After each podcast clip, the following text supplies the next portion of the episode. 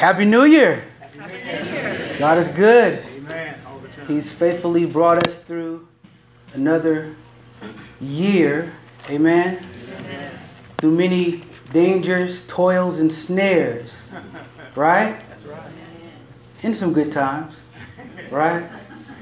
God is good. So, again, Happy New Year. Let's keep those in prayer who are not in our attendance tonight or today. Um, may God keep them. From my understanding, the recording doesn't work, so have your notes ready. All right? So, this will be a basic um, message, but the reality is sometimes it's difficult to practice the basics, right? Come on now. So let's uh, open up your version of the scripture, John chapter 21, verse 15 through 19. John 21, 15 through 19. When you have it, please say amen.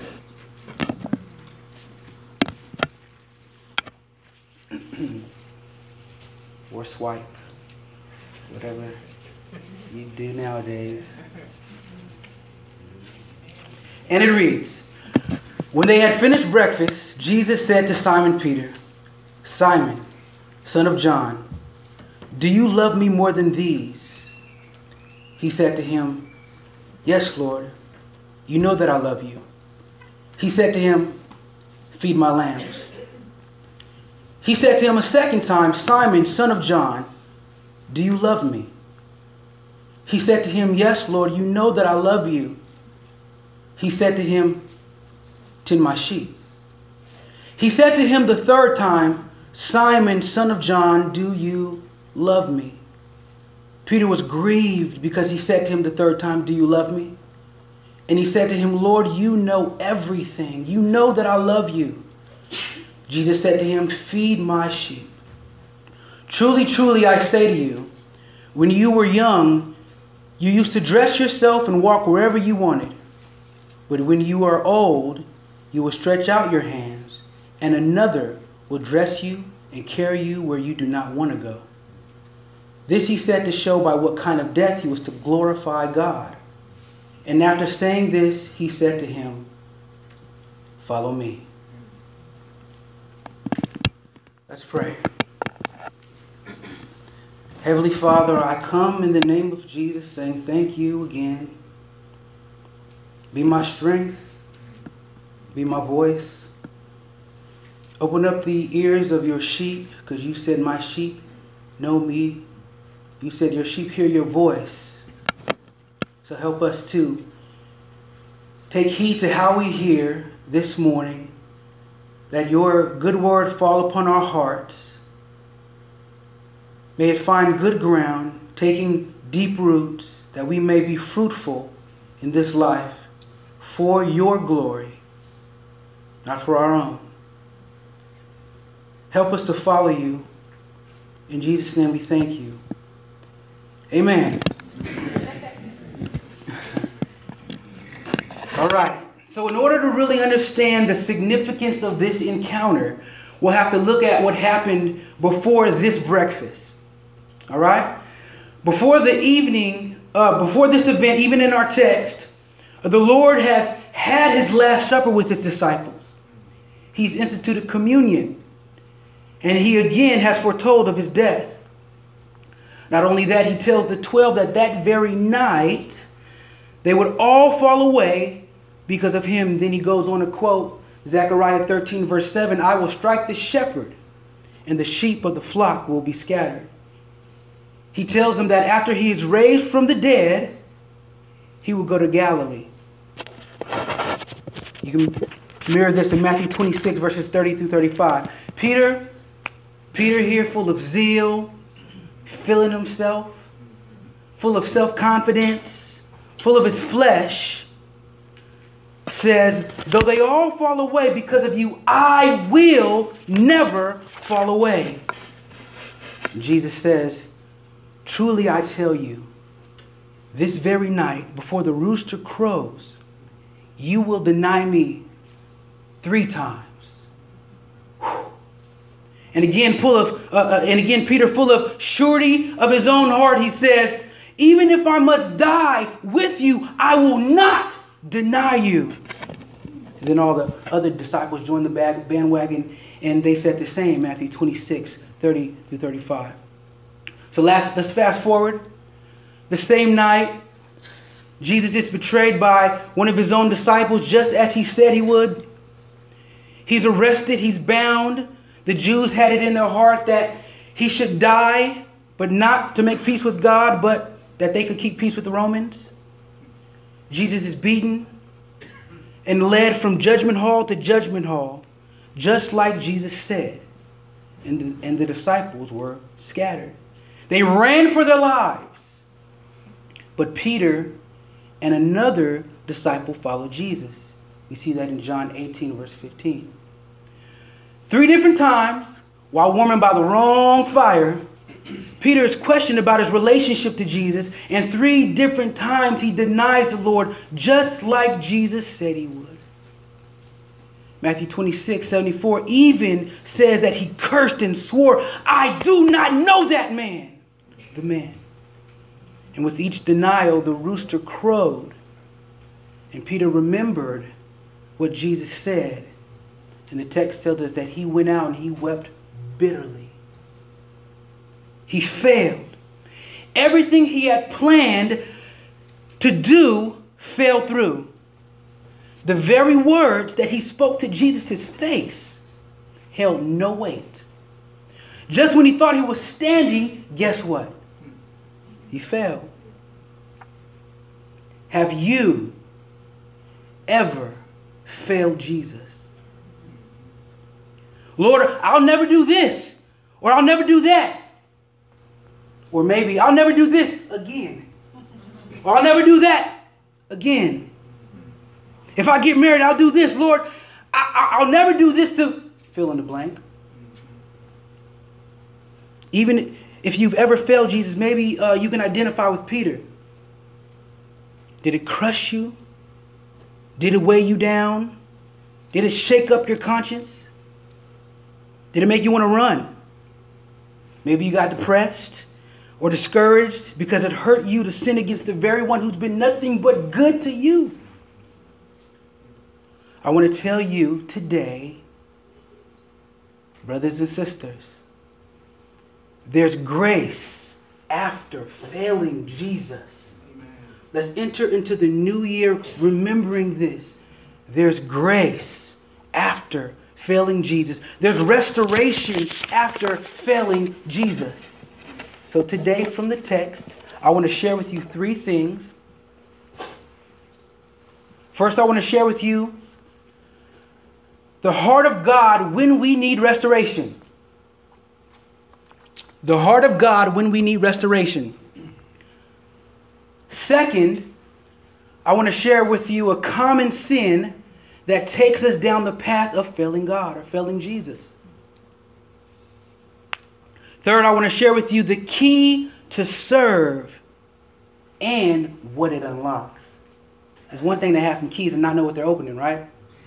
Okay, so I want to share with you the key, the third thing, the key to serve and what it unlocks. How does that sound? Amen. Good? Amen. So Peter has failed Jesus. He knows it.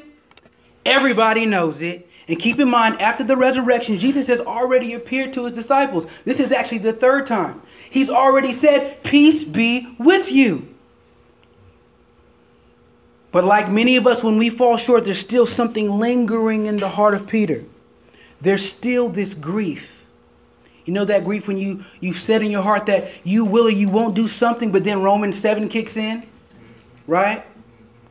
Where you don't do what you want, but you do the very thing you hate. Wanting, to do right, but not having the ability to carry it out. To where you, like Peter said, wretched man that I am. The reality of his failing is still lingering. Sometimes we like to bury it, right? Sometimes we don't want to deal with it, we don't want to talk about it. Sometimes we like to keep busy to keep things off of our minds. I don't know if this was the case with Peter, but Peter decides to go fishing. He goes back to the very thing that he's familiar with. and six other disciples are with him. And he's in Galilee. Enter our text. We're now about to see the heart of God when we need restoration. You guys ready? First part of verse 15 When they had breakfast, Jesus said to Simon Peter, and I encourage you to go back read the previous chapter. But here, Jesus has sought out his disciple. You see that? He sought out his disciple. He's not only sought out his disciple, he has served him and the others. The risen Lord, God in the flesh, serving Peter and the others. Peter's become the object lesson to reveal the depths of God's love for his people. How deep the Father's love for us. Amen? That was a fitting song.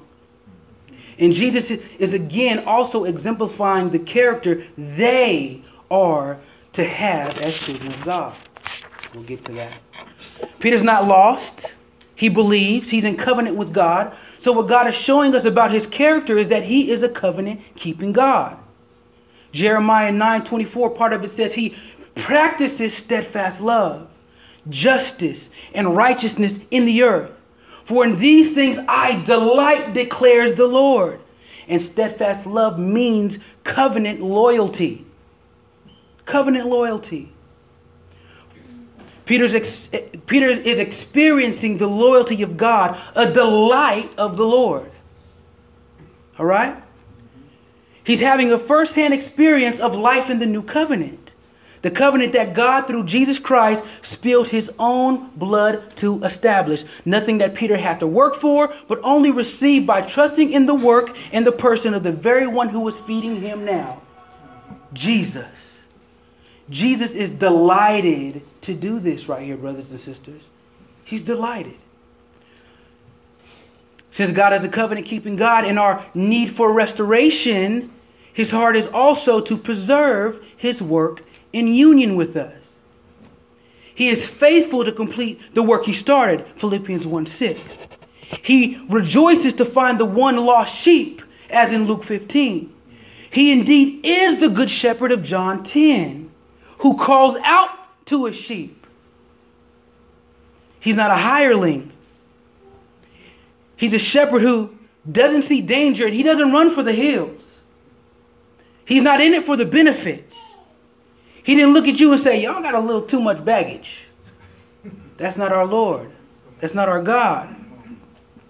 He knows his sheep and his sheep know him and in knowing peter he knew that he knew what lesson that peter still needed to have applied to his heart lessons that would help him grasp the reality of what it really meant to follow him and being a covenant loyal god he is delighted and faithful to complete his work. He will restore Peter's soul. Peter is to learn that sin has been truly dealt with on the cross. There really is no condemnation for those who are in Christ. Jesus won't leave any stone unturned in our hearts. You know, the things that we don't like to talk about, the failures we don't like to mention, Jesus is like, no, no, no, no, no, come. Let's see. Let's get to the bottom of it. Let's commune. And the question that Jesus asked, asked Peter really gets to the bottom of what happened in his heart. Something that Peter needed to see, something that we need to see. But think about it. What in the world took Peter to a place in his heart that caused him to fail Jesus? It's a common sin that takes us all down the same path of failing Jesus. Original sin is started with Adam in the garden. I'm getting into my second point. Let's look at the first question in John 21, verse 15. John 21, verse 15, back to the text. Jesus says, Jesus said to Simon Peter, Simon, son of John, or Jonah in some of your translations, do you love me more than these? Do you love me more than these? Interesting question, huh? All right. Do you love me more than all these other disciples love me? It's not a trick question. This is a piercing question to the man who looked Jesus in the eye and told him, Even if the others fall away because of you, I will never, even if I must die with you, I won't deny you. So, this question reveals to Peter and to us, my second point, the common sin that takes us down the path to failing Jesus. The very thing that caused the fall of Satan himself, the very thing that caused, causes the fall of man and men alike pride of self. I'm all that in a bag of chips. Right? For religious folks, I love Jesus more than you. I'm more devoted to Jesus than you. I'm more spiritual, so I would never do that. In Peter's case, my faithfulness to Jesus is superior to the other disciples. Pride of self, self reliance, self centeredness. So much, we can have it so much, sometimes we don't even believe when God is talking to us. Jesus told Peter exactly what he was going to do, but he was so full of himself. He was so assured within himself. He said, No, I won't. Don't we get like that sometimes? We do. That may very well be the case. You may have more zeal than the next man or woman. Either way, the danger of this common sin is the false confidence in self. When living before God, if your confidence is, is in self, your confidence is resting in the wrong place. When your rest is in you and in your abilities before God, in that moment, you have missed the gospel. So, the question that Jesus asked Peter reveals the Lord's love for him. It reveals what God is doing and has done in Peter's heart. Peter realized or, or has Peter now realized that apart from Christ, he can do nothing? John 15, 5. Can he answer the question with the same certainty, the same self reliance, the same confidence in his flesh as when he first said, I would never deny you? Let's look at the text. Peter says, Yes, Lord, you know that I love you. But do you notice he does not say more than these? He's not comparing himself to his brothers. But why? Why? You see, a humbling has set in, brothers and sisters. Before God restores us, he graciously humbles us. He graciously exposes our sin to us and sometimes to others, right? And like with Peter, God used, He uses our failures to teach us what it is to live by faith, not by our own power. You guys catch that? Peter can no longer say what he could do in and of himself. In the moment, Peter will be more aware of his tendency to be prideful. He sees Jesus' call to turn from his sin. He can now start to understand the implications of when Jesus said, The spirit is willing, but the flesh is weak. He didn't say, I messed up last time, Lord, but I, am going to get it right this time. He says, Lord, I, you know. Brothers and sisters, like Peter, do you believe that God sees and knows the heart perfectly? He knows our heart better than we know them ourselves. And if you're honest, even when we mean well, there are still some evil things that have a tendency to creep in. Even when we mean well. What Peter has learned and what we are to learn is true gospel rest. We can rest in the fact that we are indeed loved by God, and though we are sinners, Christ lived, died, and rose to restore sinners to himself and to service. Not because they are worthy, but because he is gracious. That is good. What happens between Jesus and Peter shows us that there, shows us that there is nothing that can separate us from the love of God. And though dealing with sin can be painful and bring grief, there is grace, brothers and sisters. There's grace. We are to turn from our sins and know that our sins never make us unforgivable and non restorable.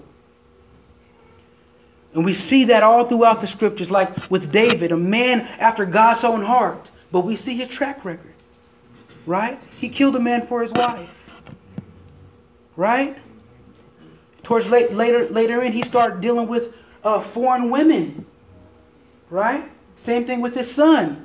Foreign women, women meaning they served other gods. Samson, right? Didn't the Lord restore Samson? And his death glorified the Lord? What about Jonah? Didn't Jonah rebel? Go to Nineveh. Wait a minute, they hate us. You want me to go to my enemies? And tell them how good you are? Turn, tell them to turn for their sins? All right. See you later. Totally different direction. But what did the Lord do? He couldn't hide from the Lord. The Lord knew what boat he was catching. Right. He paid his own money to go do it too. He paid his own money to sin. That's crazy. The Lord sought after him. The Lord is gracious. Got thrown over, over the boat. This isn't about Jonah. Got thrown over the boat. And as he was sinking to the depths, calls out to the Lord, and what happens? The Lord restored him sent him right back into the game, even with his hard heart. And there's so many other examples, excuse me. But with such grace to be forgiven and restored, we have the key to serving and what it unlocks, brothers and sisters. First, I want to cover the serving. This is my third point, first part of my third point, um, verses 15 through 17. 15 through 17. Simon, son of John, do you agapeo? I've heard different uh, pronunciations of that, but love me more than these. Do you love me more than these? He said to him, Yes, Lord, you know that I phileo, I cherish, I have heartfelt affection for you. He said to him, Feed my lambs. He said to him a second time, Simon, son of John, do you love me? He said to him, this verse 16, he said to him, Yes, Lord, you know that I love you. Jesus, he said to him, Tend my sheep. He said to him the third time, Simon, son of John, do you love me? Peter was grieved because he said to him the third time. See, Peter is thinking of the three times he denied knowing Jesus. Jesus says, Do you love me?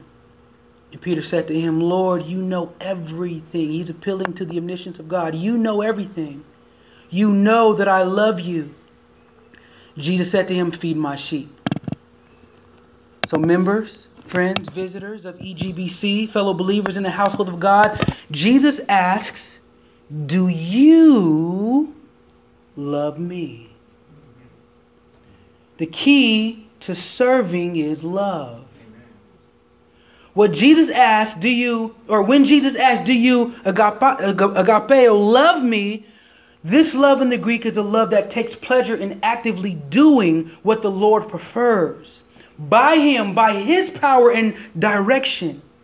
When used of love to God or Christ, it involves the idea of affectionate reverence, which includes prompt obedience Grateful recognition of benefits received to where you are unwilling, you are now unwilling to abandon it. Not only that, but it's in the present tense. So Jesus is ask, asking if Peter loves him right now. Despite your sin, do you love me now? Peter, Peter, do you love me now? Even after you've failed, do you still love me? Do you prefer my will by my power and not your own now? When we come to this point, we're ready to be restored, brothers and sisters, to live before God and to serve. Or are you like Judas? Do you trust your own plans and when things don't go your way, do you continue to try to figure things out under your own power for your own benefit? only to lead to your own destruction or the destruction of your marriage or the destruction of your parenting or the destruction of your work. In our marriages, when we come to the end of our own way of doing marriage, then the Lord will restore where we have failed. Then we can learn to live before God and serve in His power. In our parenting, when we now prefer God's will to our own, we love Him. When we uh, then He will restore where we have failed. In our church life, when we are humble and prefer the Lord's will, the Lord's way to do church life, then He will restore where we have failed.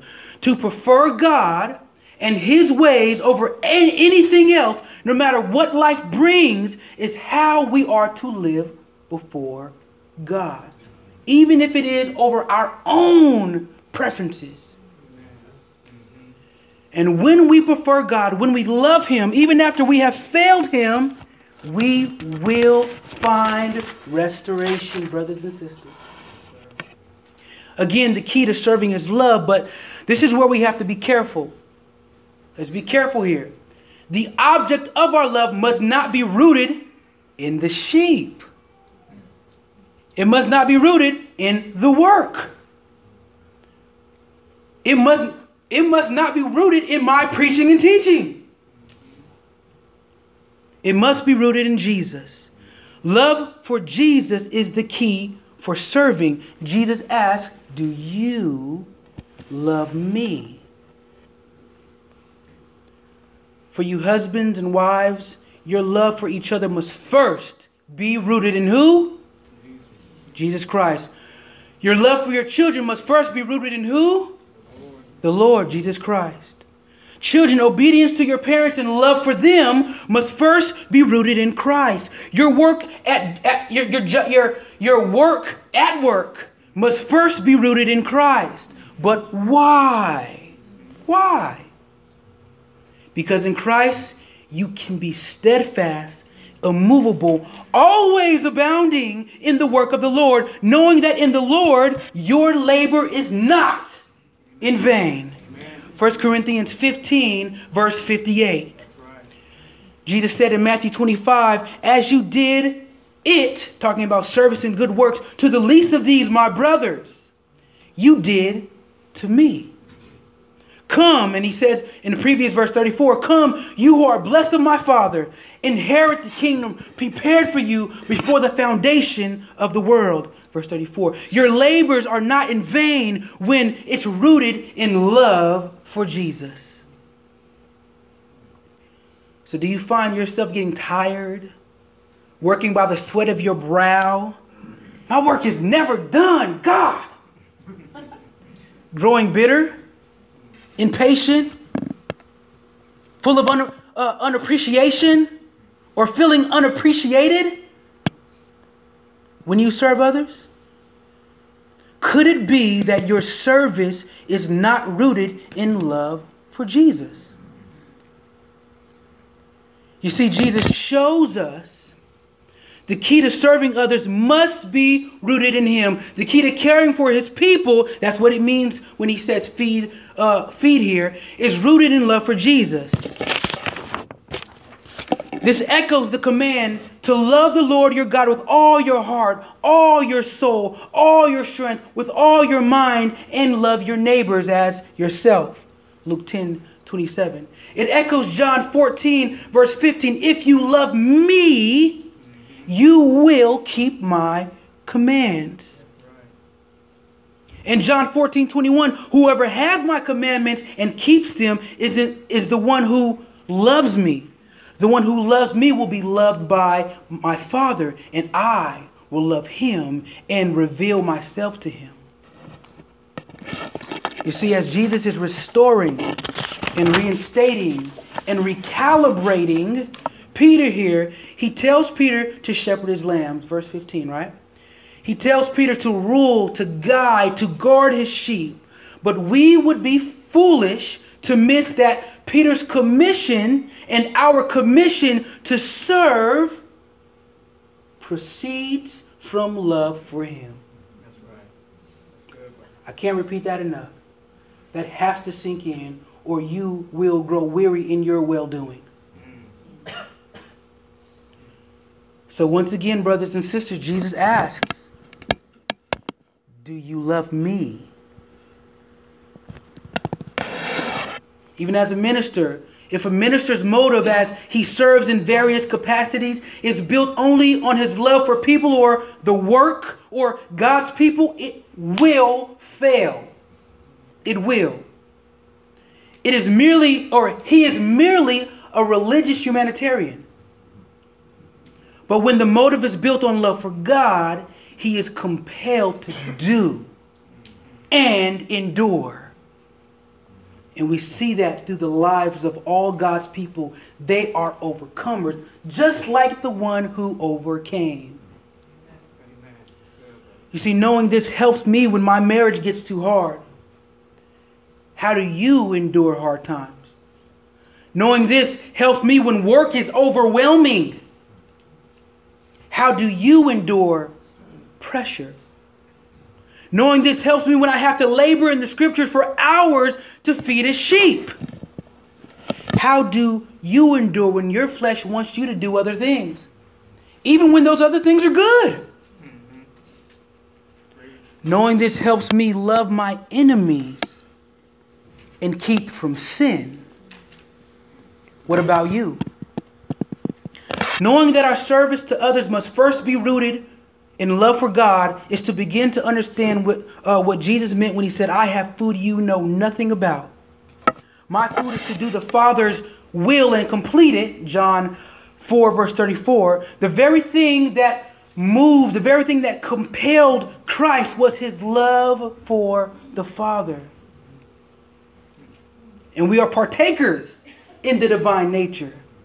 You understand that? We should have some of that lingering within us because we have the indwelling of the Holy Spirit with, uh, with us. Right, Amen? And we need to know this because we do get tired. Don't we get tired? Yes, we do. Don't we get tired of coming home and still having to be daddy? But maybe that's just me.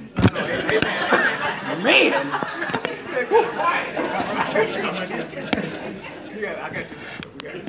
Well, Lord, I'll apply it to my heart, you know. Don't we lose sight of who all good things come from and who made us stewards of our relationships and given us boundaries? Don't we entertain quitting or tapping out? Or don't we grumble? You know, the good things in life can sometimes make us feel burdened down. Right? It's hard to maintain sometimes. It is. Let's be real. We're frail. We're human. We're sinful humans. But there's grace.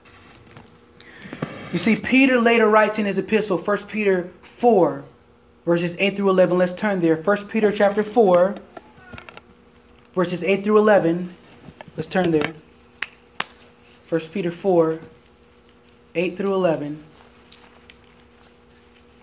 I want you to see this with your own eyes. This is a mature Peter. He's writing to believers. I still hear pages turning, turning. That's all right. It reads, Above all, keep loving one another earnestly, since love covers a multitude of sins. Didn't he experience that? Show hospitality to one another without grumbling as each has received a gift to use it to serve one another. Hmm. As a good steward of their own grace? No, of God's varied grace. Whoever speaks, as one who speaks oracles of God. Whoever serves, as one who serves by the strength that God supplies, in order that in everything God may be glorified through Jesus Christ. Let's keep reading. To you? No. To him belong glory and dominion forever and ever. Amen. So, what Jesus is showing us is that our serving and enduring is about loving him. Jesus exemplifies this. He shows Peter unthinkable love. Think about this. And this love draws Peter in. Maybe you're on the verge of tapping out in the area God has made you a steward of grace. Grace to be a God fearing husband or wife or child or student or employee. Maybe you've already failed in that area in one way or the other. The question remains Do you love Jesus today? Or with your failure, has your love ceased? John writes, Those who have departed from us have shown that they never really belonged to us. Do you love the one who delighted to bring you to God?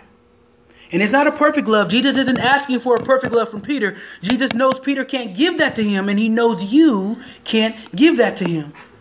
But he's asking Peter where his loyalty is. Do you love me now? If so, there's hope for you. You can be restored. You can get back in the game. Do you love Jesus? If so, we must be clear on what this love should look like, what this love unlocks. Okay? It's not easy. It's not easy just to, just to say, Yes, Lord, I love you. God requires more than just confession. Okay? He requires a transformed heart, which He does. Amen? So there's more to this grace after failing Jesus. With restoration comes the renewed call to live before God. It's easy to say, Lord, I love you, but I'll see you after the club. It's easy to say, Lord, I love you, but I'll see you after the new year. Not saying that's you know, what, what the case here, but I'm just saying. Because people wrestle with their loyalty. That's the reality. Right? When people are dealing with things, they want to try to figure things out themselves instead of trusting in the Lord and taking it to the Lord. Their loyalty remains within themselves and their own ability. When things start to dysfunction in our lives in various areas that you know, what do we do? We have a tendency to try to figure it out. To backtrack, just like with Jonah, when Jonah told them, hey, this is happening because of me, and they were like, they tried to row all the harder. We're not throwing this man overboard. They got in their own works trying to get things right. It's a natural tendency. Let me get back to the, the word. The key to serve is love for Jesus, and what it unlocks is a life lived before God. Let's look at verses 18 and 19 of uh, John 21. Verses 18 and 19. Excuse me. Truly, truly, I say to you, when you were young, you used to dress yourself and walk wherever you wanted. But when you are old, you will stretch out your hands, and another will dress you and carry you where you do not want to go. Verse 19 This he said to show by what kind of death he was to glorify God. And after saying this, he said to him, Follow me. Brothers and sisters, when your love is rooted in Jesus, you will inevitably live a life before God. What I mean by that is this you will find pleasure in obeying God. Amen. You will mature out of a life of living for yourself, going anywhere you wanted, even if it's pain involved. Even if, even if there is pain involved, your life becomes a life that in verse 19 has purpose. It has purpose. So you can endure pain. The purpose is the glory of God. And Jesus is telling Peter that he would be faithful even unto death. The stretching out of the hands points to the crucifixion and early church writings and history shows us that Peter did remain faithful, brothers and sisters. He did have his hand stretched out. He was crucified upside down. History tells us that. So, what Jesus says reveals to us that um, Peter would understand that if love is rooted in him, Peter could live before God, serve the Lord and others. He could live a life before God because his life has purpose. It's not lived in vain. Peter would learn that living before God is faithfully obeying and entrusting his soul to a faithful creator. Peter would, Peter would be reminded what it really is to follow Jesus. That's what's going on. Peter would later go on to write in his epistle, um, 1 Peter 4, while encouraging believers in their suffering not to be surprised as the fiery trials came their way. He told them to rejoice in verse 14. Uh, he said, Be glad as they are sharing in Christ's sufferings because they were blessed, and the Spirit of glory and of God rested on them.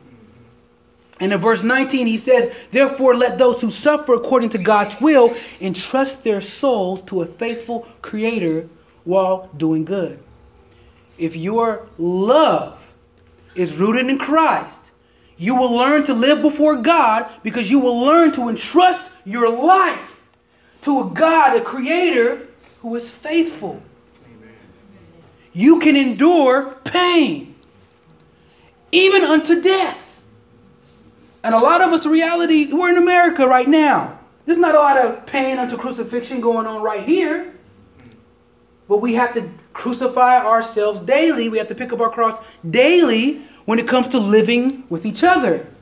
Is that not so? You know we offend one another, right? We have a tendency to offend and sin against one another, even when we mean, we mean well, right? In 1 Peter 5, when speaking to the elders, he expounds what Christ instructs him to do. Read that sometimes. To the young people, he says in verse 5 Clothe yourselves, all of you, the elders and you young people, everybody in the church, clothe yourselves with humility toward one another. You know, Peter used to think he had it all together over the other disciples. Remember that, right? He says, God opposes the proud, but he gives grace to the humble.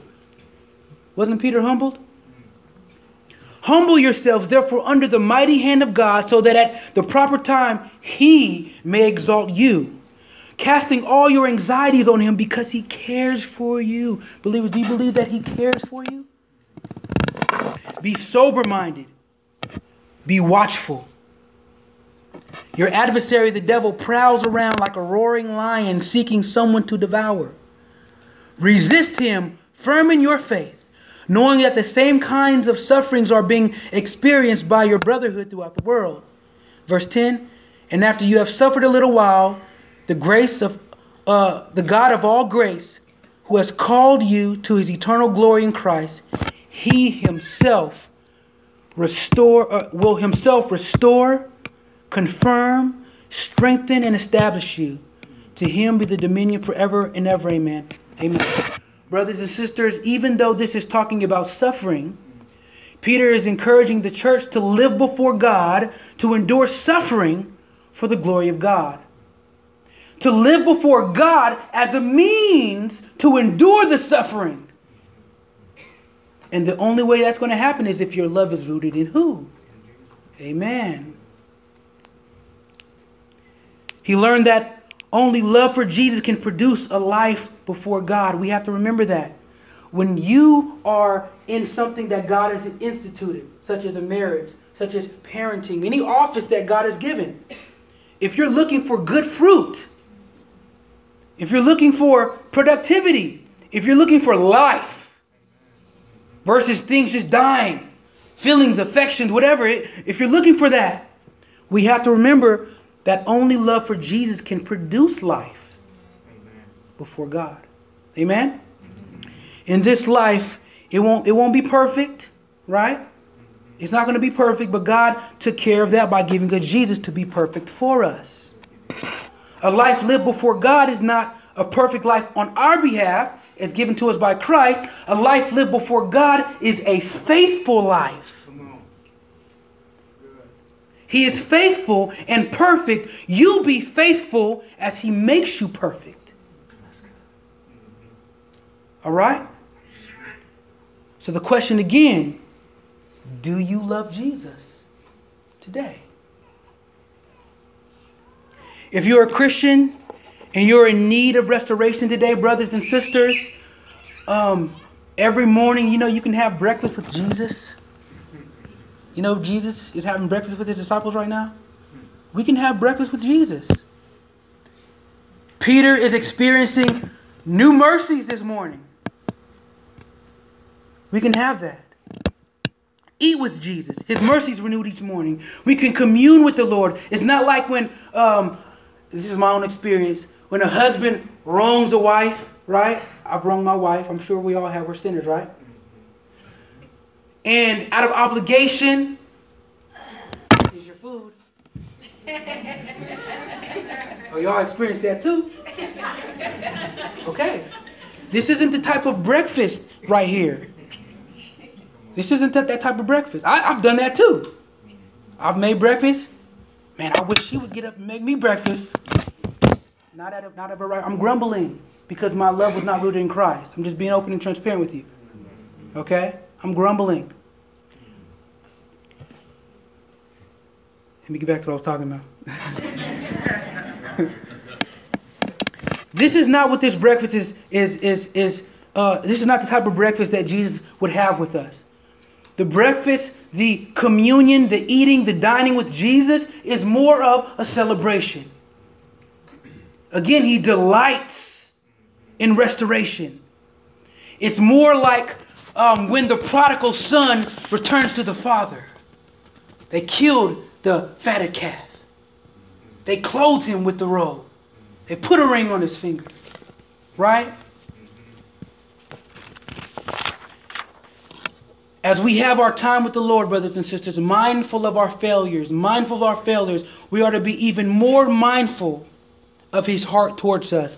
Mindful that our failures have been resolved and forgiven once and for all. Mindful that Christ still sits and eats with sinners. Amen. Humble yourself before God if you need restoration. Humble yourself before God. Love him today. Be restored not because you are worthy, but because he's gracious. Live before God rooted in Christ, not self.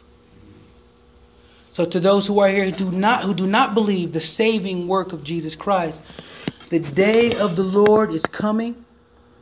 As one made by God but living as though he doesn't care. He doesn't care about your sins. He doesn't care about how you live the life. You use the energy, the breath that he's given you. It's foolish. He will deal with each person, person according to the works done in the body. The problem for you is that you can never do enough good to cover up your wrongs. God is perfect and he requires perfection. So he's provided one who is perfect for us to seek that which was lost, to sit with the worst of sinners, to die for the worst of sinners to live again with the power to save and restore the worst of sinners. For you, humble yourselves before God. Turn from your way of doing things. Turn from your sin. Trust in Christ. Follow Him. Amen? Amen. Let's pray.